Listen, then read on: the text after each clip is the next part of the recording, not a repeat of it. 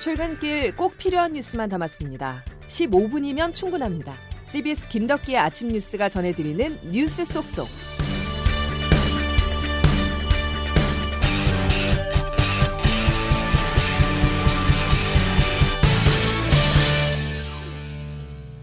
여러분 안녕하십니까? 12월 2일 김덕기 아침 뉴스입니다. 윤석열 검찰총장이 대검찰청으로 복귀했습니다. 법원이 직무배제 효력정지 결정을 내리고 채 1시간도 지나기 전에 모습을 드러내는데요. 그러면서 추미애 법무부 장관의 직무 배제 조치를 법치주의의 위반으로 규정하면서 국민을 향해 최선을 다할 것을 약속했습니다. 지난 10월 국정감사에서 퇴임 뒤 국민에게 봉사할 방법을 고민해보겠다는 말만큼 의미심장했습니다. 첫 소식 정다운 기자입니다. 서울행정법원은 어제 오후 직무정지 명령의 효력을 멈춰달라는 윤 총장의 신청을 받아들였습니다. 검찰총장의 직무를 정지시키는 것은 사실상 해임과 마찬가지라며 추미애 법무부 장관의 결정에 급제동을 건 겁니다. 윤 총장은 법원 결정 40여 분 후 곧바로 대검찰청에 출근해 건재함을 과시했습니다. 검찰 구성원들에게 한 말씀 해주신다면 어떤 말씀 주실까요? 뭐 우리 구성원보다도 모든 분들에게 대한민국의 공직자로서 헌법 정신과 법치주의를 지키기 위하여 최선을 다할 것을 약속드립니다. 앞서 열린 법무부 감찰위원회도 윤 총장의 완승으로 끝났습니다. 어제 낮 임시회의에서 검찰총장에 대한 징계 청구와 직무정지 등이 모두 부당하다는 만장일치 결론이 나온 겁니다. 추 장관이 직접 임명한 교수, 법률가 등 외부 인사들로 구성된 자문기구마저 돌아서면서 윤 총장 징계의 정당성이 큰 타격을 입게 됐습니다. 감찰 과정에서 류혁 감찰관이 완전히 배제됐고 윤 총장이 무혐의라는 내용을 보고서에서 삭제하라고 지시받았다는 실무자의 폭로가 결정적이었습니다. 윤 총장이 전격적으로 업무에 복귀한 데다 법적 우위까지 점하게 된 상황. 특히 원전 경제성 조작 의혹이나 추 장관이 직권남용으로 고발된 사건 등을 총장이 지휘하려 나선다면 또 한 번의 극한 충돌을 피하기 어려울 것으로 보입니다. CBS 뉴스 정다운입니다. 추미애 법무부 장관의 강공으로 벼랑 끝까지 몰렸던 윤석열 검찰총장이 기사회생하면서 양측 간 갈등 구도가 새로운 국면을 맞고 있습니다. 검사징계위원회도 연기되면서 잠시 숨고르기에 들어갔지만 추 장관과 윤 총장의 물매수 싸움은 한층 더 치열해질 것으로 보입니다. 이어서 박성환 기자의 보도입니다. 추미애 법무부 장관은 감찰위와 법원에서 직무배제 처분의 무리함을 지적하는 결과가 잇따라 나오자 결국 오늘로 예정됐던 윤석열 징계위 일정을 연기했습니다. 검찰 개혁을 표방하며 흔들림 없이 밟아왔던 윤 총장 징계 과정에 처음으로 급제동이 걸린 겁니다. 원래 오늘 징계위가 열려 윤 총장 해임이 의결될 것이라는 관측이 지배적이었지만 추 장관으로선 역풍을 우려해 일부 후퇴한 모양새입니다. 특히 직무배제 처분 과정에서 윤 총장에게 방어권이 충분히 보장되지 않았다는 취지의 지적이 법원에서 나온 건 추 장관으로선 무시하기 힘든 대목입니다. 추 장관은 일단 이틀 뒤인 금요일에 징계일을 열 것이라고 밝혀 징계 불씨는 살려뒀습니다. 그러나 전국 모든 검찰청의 평검사부터 대검 차장까지 재고를 요청한 가운데 고기영 법무부 차관까지 사의를 표명하면서 사실상 홀로 선 추 장관이 징계의 동력을 확보할 수 있을진 의문이라는 시각도 많습니다. 여권 일각에선 윤 총장과 추 장관의 순차 퇴진론이 정치적 해법으로 거론되면서 징계위까지 남은 이틀이 두 사람의 운명을 가를 변곡점이 될 것이라는 분석이 나옵니다. CBS 뉴스 박성환입니다. 당사자들은 물러날 뜻이 없고 여론은 점차 싸늘해지면서 문재인 대통령의 고민이 깊습니다. 특히 윤석열 총장에 대한 추미애 장관의 징계 청구 과정에서 절차적 문제가 속속 드러나면서 여권의 악재로 작용하고 있습니다. 조은정 기자입니다. 오늘 열기로 했던 징계위를 모레로 연기해 일단 숨고르기에 들어갔습니다. 이번 사태에 대해 초반부터 언급을 자제하면서 신중하게 관망하던 청와대는 어제 결과를 보고 상당한 부담을 느끼는 분위기입니다. 특히 추 장관이 윤 총장에 대한 징계 청구 과정에서 직권 남용으로도 해석될 수 있는 절차적 하자를 남겼다는 점은 여권에는 뼈아픈 부분입니다. 만일 이런 상황에서도 모레 열리는 징계위에서 윤 총장에 대한 해임이나 면직 등의 중징계가 강행된다면 문 대통령이 재가 여부를 최종 결정해야 해 정치적 부담이 커질 수밖에 없습니다.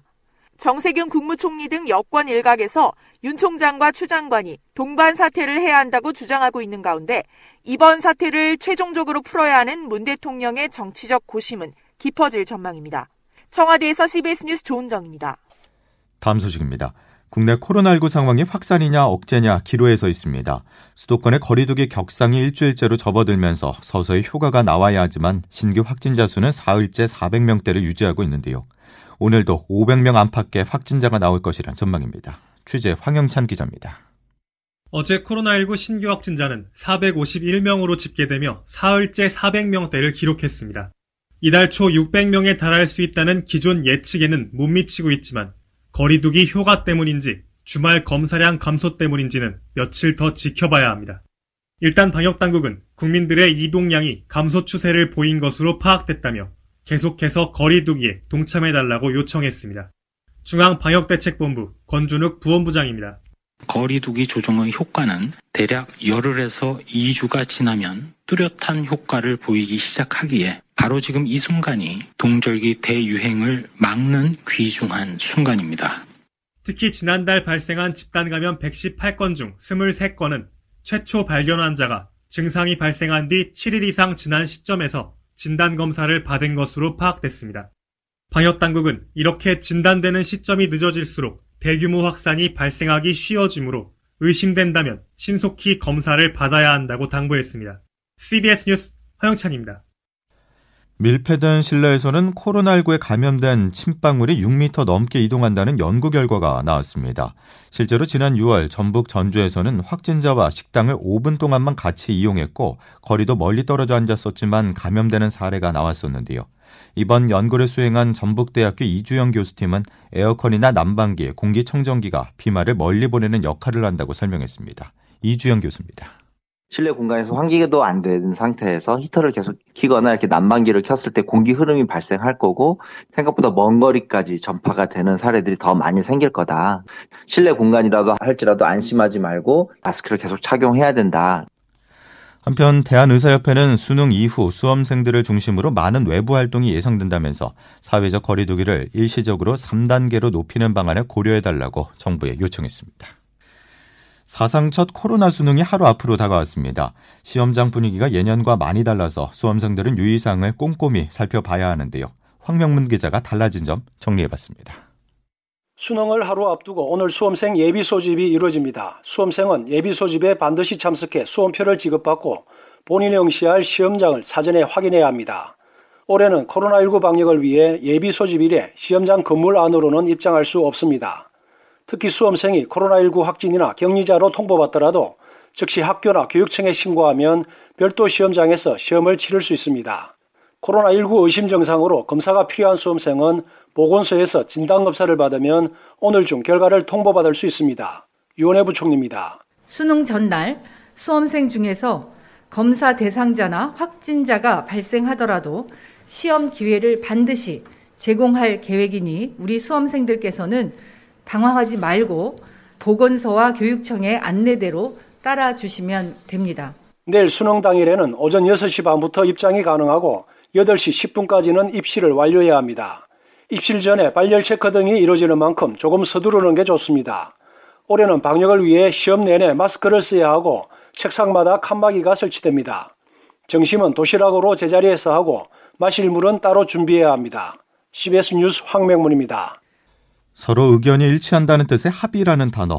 국회에서 좀처럼 찾아보기 어려운 말인데요. 그런데 어제 여야가 모처럼 내년도 예산안에 합의했습니다. 코로나19 위기에 따른 재정 지원이 불가피하다는 점에 공감대를 형성했기 때문입니다. 장규석 기자가 취재했습니다. 여야 원내대표와 예결위 간사는 어제 회동을 갖고 558조 원 규모의 예산안을 편성하는 데 합의했습니다. 앞서 정부가 편성한 예산보다 2조 2천억 원이 더 늘어났습니다. 국민의힘 소속 예결위 간사 추경호 의원입니다. 국민들의 고충, 경제 위기 상황 등을 감안하여 예산을 최대한 삭감하여 순중 규모를 2조 2천억 원 수준으로 최소화. 이번에 늘어난 예산은 선별 지급될 예정인 3차 재난지원금과 국민 4,400만 명분의 백신을 확보하기 위한 자금으로 주로 쓰일 예정입니다. 또 서민주거 안정대책, 2050 탄소중립 달성 등을 위한 예산도 포함됐습니다. 여야는 오늘 오후 2시 국회 본회의를 열고 예산안을 통과시킬 계획입니다. 558조 원의 예산은 올해 본 예산 512조 3천억 원보다는 45조 7천억 원이 더 많은 것이고 올해 4차례 편성된 추경 예산까지 다 합친 예산 554조 원보다도 3조 원 더 많은 사상 최대 규모의 슈퍼 예산입니다. 순 증가하게 된 2조 2천억 원은 추가 국채 발행, 즉 나라 빚을 내서 충당하기로 합의했습니다. CBS 뉴스 장규석입니다. 경제협력 개발기구 OECD는 올해 우리나라의 경제 성장률을 마이너스 1.1%로 전망했습니다. 지난 9월에 발표한 전망치보다 0.1%포인트 낮은 것이지만 OECD 회원국 가운데에서는 성장률이 가장 높습니다. 산업은행과 한진칼의 대한항공 아시아나항공 통합자금 조달 구조에 대해서 법원이 적법하다는 판단을 내렸습니다. 대한항공의 아시아나 통합 작업이 한층 속도를 낼 것으로 보입니다. 조혜령 기자의 보도입니다. 산업은행이 오늘 한진칼의 아시아나항공 인수 지원 대금 8천억 원 중 5천억 원을 유상증자 비용으로 납입합니다. 내일은 교환 사채 비용 3천억 원을 지불합니다. KCGI가 한진칼을 상대로 낸 유상증자 금지 가처분 신청을 법원이 기각하면서 통합이 급물살을 타고 있습니다. KCGI는 신주 발행이 다른 주주의 권리를 침해하고 조원태 회장의 경영권 방어를 목적으로 하고 있다고 주장했지만 법원은 이를 받아들이지 않았습니다. 가처분 기각 결정 후 한진그룹은 법원의 결정을 존중한다며 아시아나항공 인수가 갖는 의미와 책임이 큰 만큼 항공산업 위기를 극복하고 일자리 안정에 최선을 다하겠다고 밝혔습니다. 한진칼은 오늘 산업은행과 계약을 맺고 아시아나항공 실사를 본격적으로 시작할 예정입니다. 한편 KCGI는 법원 결정에 유감이라며 가처분 결정에 대한 항고 여부를 고심하고 있는 것으로 알려졌습니다. CBS 뉴스 조혜령입니다. 어제 오후 4시 37분쯤 경기도 군포 삼본동에 있는 백도 한양 구단지 아파트 12층에서 불이 나 해당 층에서 리모델링 작업을 하던 근로자 2명과 주민 2명 등 모두 4명이 사망했습니다. 같은 곳에서 발견된 또 다른 한 명은 중태에 빠졌고 13층과 15층에서도 모두 6명의 부상자가 나왔습니다.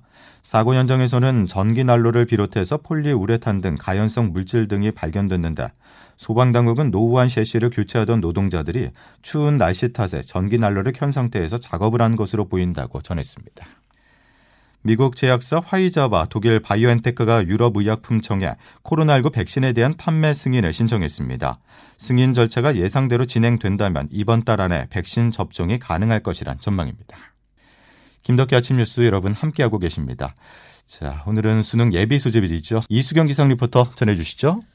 네, 수능 예비 소집일인 오늘도 곳곳으로 영하의 차가운 날씨를 보이고 있습니다. 현재 기온 어제 이맘때보다는 높지만 철원은 영하 2도, 동두천과 파주 영하 1도, 서울은 1도 안팎을 나타내고 있는데요. 한낮에도 쌀쌀한 곳이 많겠습니다. 서울과 인천, 원주가 5도에 머물겠고 대전과 강릉 8도, 대구는 10도가 예상되고 있는데요. 중부지방의 경우 오늘도 10도를 밑도는 낮 최고 기온이 예상됩니다. 수능일은 내일 아침은 한파 수준은 아니지만 오늘보다 추운 날씨를 보이겠습니다. 서울 지역은 영하 2도가 예상되고 내일은 바람이 다소 강하게 불면서 체감 온도가 더 낮기 때문에 여분의 옷을 준비하는 등 체온 조절에 유의를 하시기 바랍니다. 오늘 가끔씩 구름만 끼는 날씨를 보이겠고 아침부터 낮 사이 강원 산간과 제주도 산간에는 눈이 날리는 곳이 있겠는데요. 전남 남해안에 전남 남해안과 제주도에는 빗방울이 떨어질 가능성이 있겠습니다. 내일은 대체로 맑은 날씨를 보이면서 날씨로 인한 불편은 없겠습니다. 다만 동해안과 남해안 일부 경상도를 중심으로 현재 건조주의보가 내려진 가운데 화재 위험이 높다는 점 참고를 하시기 바랍니다. 날씨였습니다. 수능 시험이 내일입니다. 코로나 사태 속에 치러지는 것이라 바뀌는 부분이 참 많은데요. 수험생 여러분들은 유의 사항을 꼼꼼히 확인하셔야겠습니다. 자, 그리고 수능 시험이 인생에 있어서 좋은 기회인 건 맞지만 그렇다고 마지막 기회는 아니란 점도 잊지 마시기 바랍니다. 수요일 김덕기 아침 뉴스는 여기까지입니다. 내일도 필요한 뉴스들로만 꽉 채워드리겠습니다. 고맙습니다.